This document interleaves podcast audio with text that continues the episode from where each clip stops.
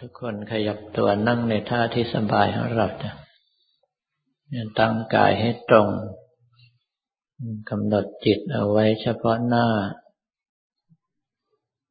เอาความรู้สึกทั้งหมดของเราไหลตามลมหายใจเข้าไป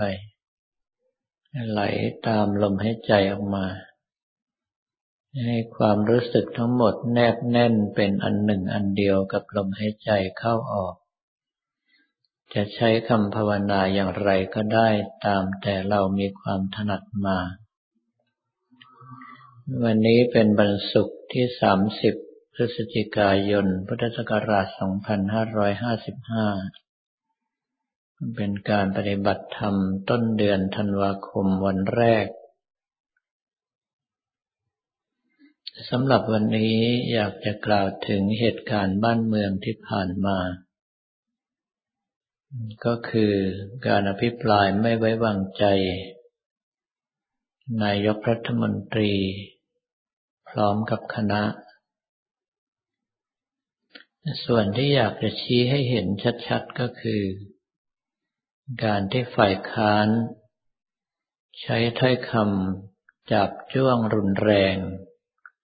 ต่อนายกรัฐมนตรี ที่เป็นผู้หญิง แต่ว่านายกรัฐมนตรีกลับรักษาอารมณ์ได้มั่นคง เยือกเย็นไม่หวั่นไหว ตอบกระทู้ ตามเหตุตามผล สิ่งทั้งหลายเหล่านี้อยากให้พวกเราดูเป็นตัวอย่าง ว่าถ้าเราเป็นนักปฏิบัติธรรม พบกับเหตุการณ์อย่างนั้น เราจะทำได้อย่างท่านนายกรัฐมนตรียิ่งรักชินวัตรหรือไม่ทุกท่านก็ทราบดีอยู่แล้วว่า โลกกระทำแปดประการ ก็คือธรรมะที่มีอยู่คู่กับโลก เกิดมาเป็นมนุษย์อย่างไรเสียก็ต้องพบ ก็คือการได้ลาบ เสื่อมลาบ ได้ยศ เสื่อมยศ ได้รับคำสรรเสริญ ถูกนินทา ได้รับความสุข ได้รับความทุกข์ โลกธรรมทั้งแปดนี้เป็นเรื่องที่ปรากฏขึ้น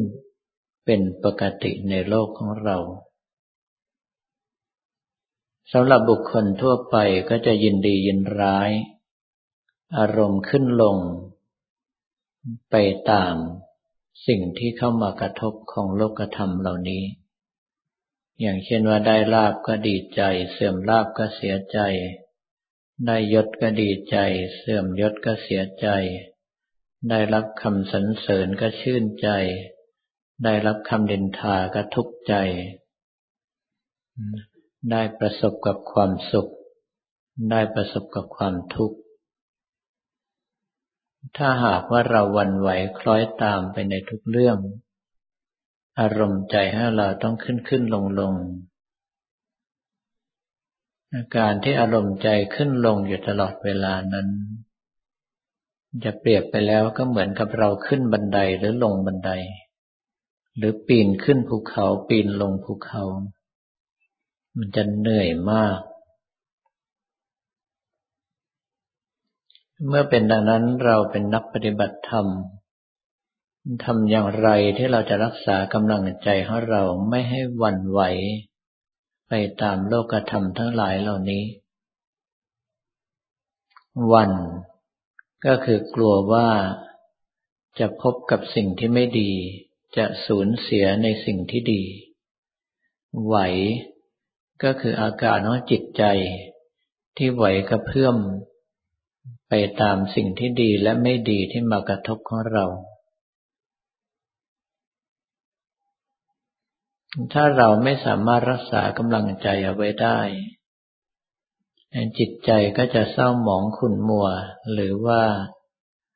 ยินดียินร้าย ไปตามสิ่งที่มากระทบทำให้คติคือที่ไปของเราไม่มั่นคง แต่ถ้าเราสามารถรักษากำลังใจเอาไว้ได้ รู้เท่าทัน ว่าสิ่งทั้งหลายเหล่านี้เกิดขึ้น ตั้งอยู่ แล้วก็เสื่อมไป